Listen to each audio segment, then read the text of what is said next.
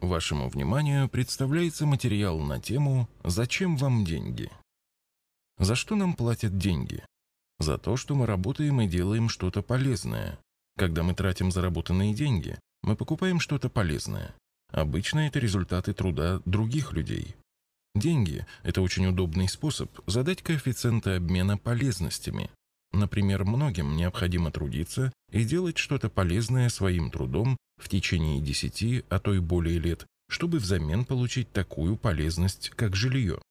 Но надо помнить, деньги – это абстракция, это общественная договоренность о коэффициентах обмена полезностями. Договоренность, которая постоянно меняется. Например, в результате повышения производительности труда постоянно падает ценность такой полезности, как бытовая техника и компьютеры. Но растет ценность таких полезностей, как еда, энергоносители, недвижимость. Деньги очень похожи на виртуальные баллы, которые используются в играх или социальных сетях. Особенно после того, как они стали безналичными. Каждый раз, когда люди приходят в магазин за покупками, с ними происходит маленькое чудо, которое они даже не замечают. Они набирают полную тележку полезных и нужных вещей и уходят, не отдав ничего материального взамен. Когда они проходят через кассу, с их счета списывают те самые виртуальные баллы, которые им зачислили за то, что они сделали что-то полезное на своей работе или потому, что они до этого продали что-то ненужное. В этой игре есть персонаж, который постоянно размывает эту договоренность о стоимости полезностей.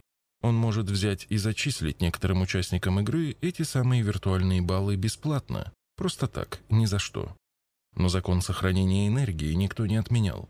Получается, все, кто трудился и создавал полезность, в какой-то части работали бесплатно на тех, кому достались эти баллы.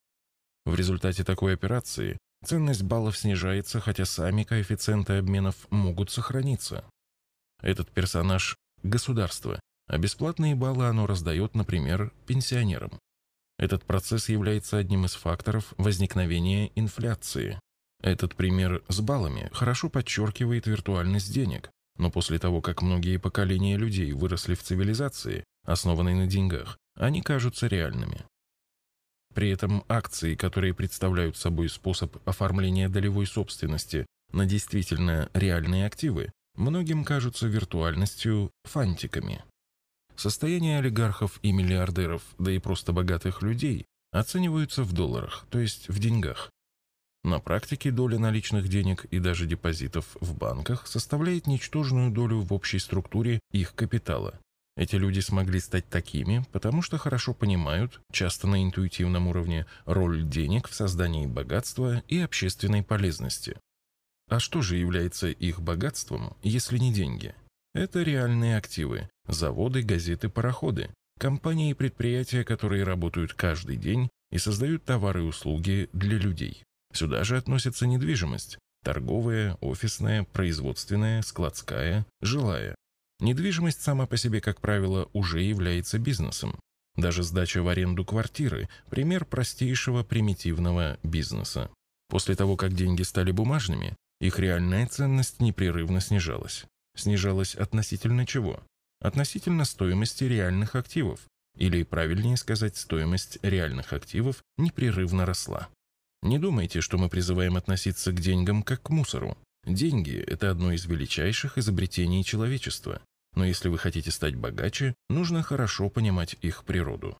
Как платежное средство они нужны для трех основных целей – для обмена товарами и услугами, для обмена активами, бизнес, компании, недвижимость.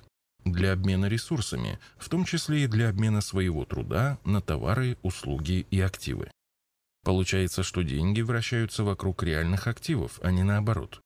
Точно так же может показаться, что это Солнце вращается вокруг Земли. Производительные активы находятся в центре экономического мироздания и обладают способностью увеличивать благосостояние, в том числе генерировать денежный поток и прибыль. Если вам не досталось что-то в наследство или вы не выиграли в лотерею, то ваш капитал на начальном этапе полностью состоит только из человеческого капитала. Это ваша способность трудиться и зарабатывать деньги. Если вы не все тратите на текущее потребление, тогда у вас начинает появляться финансовый капитал.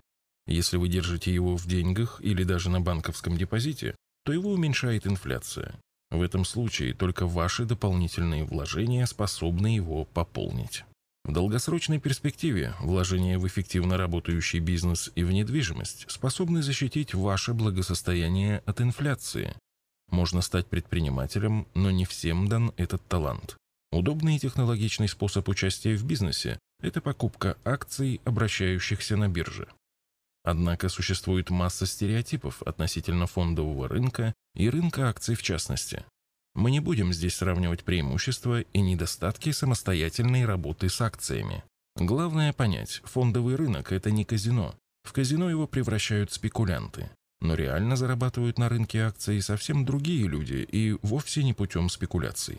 Например, совладельцы нефтяной компании «Лукойл» Алекперове Федун вместе с другими акционерами увеличили свое благосостояние с трёхсот миллионов долларов до пятнадцати миллиардов долларов за период с октября тысяча девятьсот девяносто восьмого по июнь две тысячи семнадцатого года не благодаря спекуляциям с акциями, а просто владея этой компанией. Их капитал почти полностью состоит из акций. В моменты кризиса, когда стоимость акций снижается, они не продают в панике свои акции, а наоборот, покупают. Эти люди гораздо умнее и богаче тысяч спекулянтов, играющих с акциями «Лукойла». Они понимают ценность владения нефтяными запасами и поэтому копят не деньги, а акции. С другими материалами по вопросам вложения денег вы можете ознакомиться в нашей книге «Заметки в инвестировании». В электронном виде книга распространяется бесплатно и доступна для скачивания в удобном формате на нашем сайте арсагера точка ру.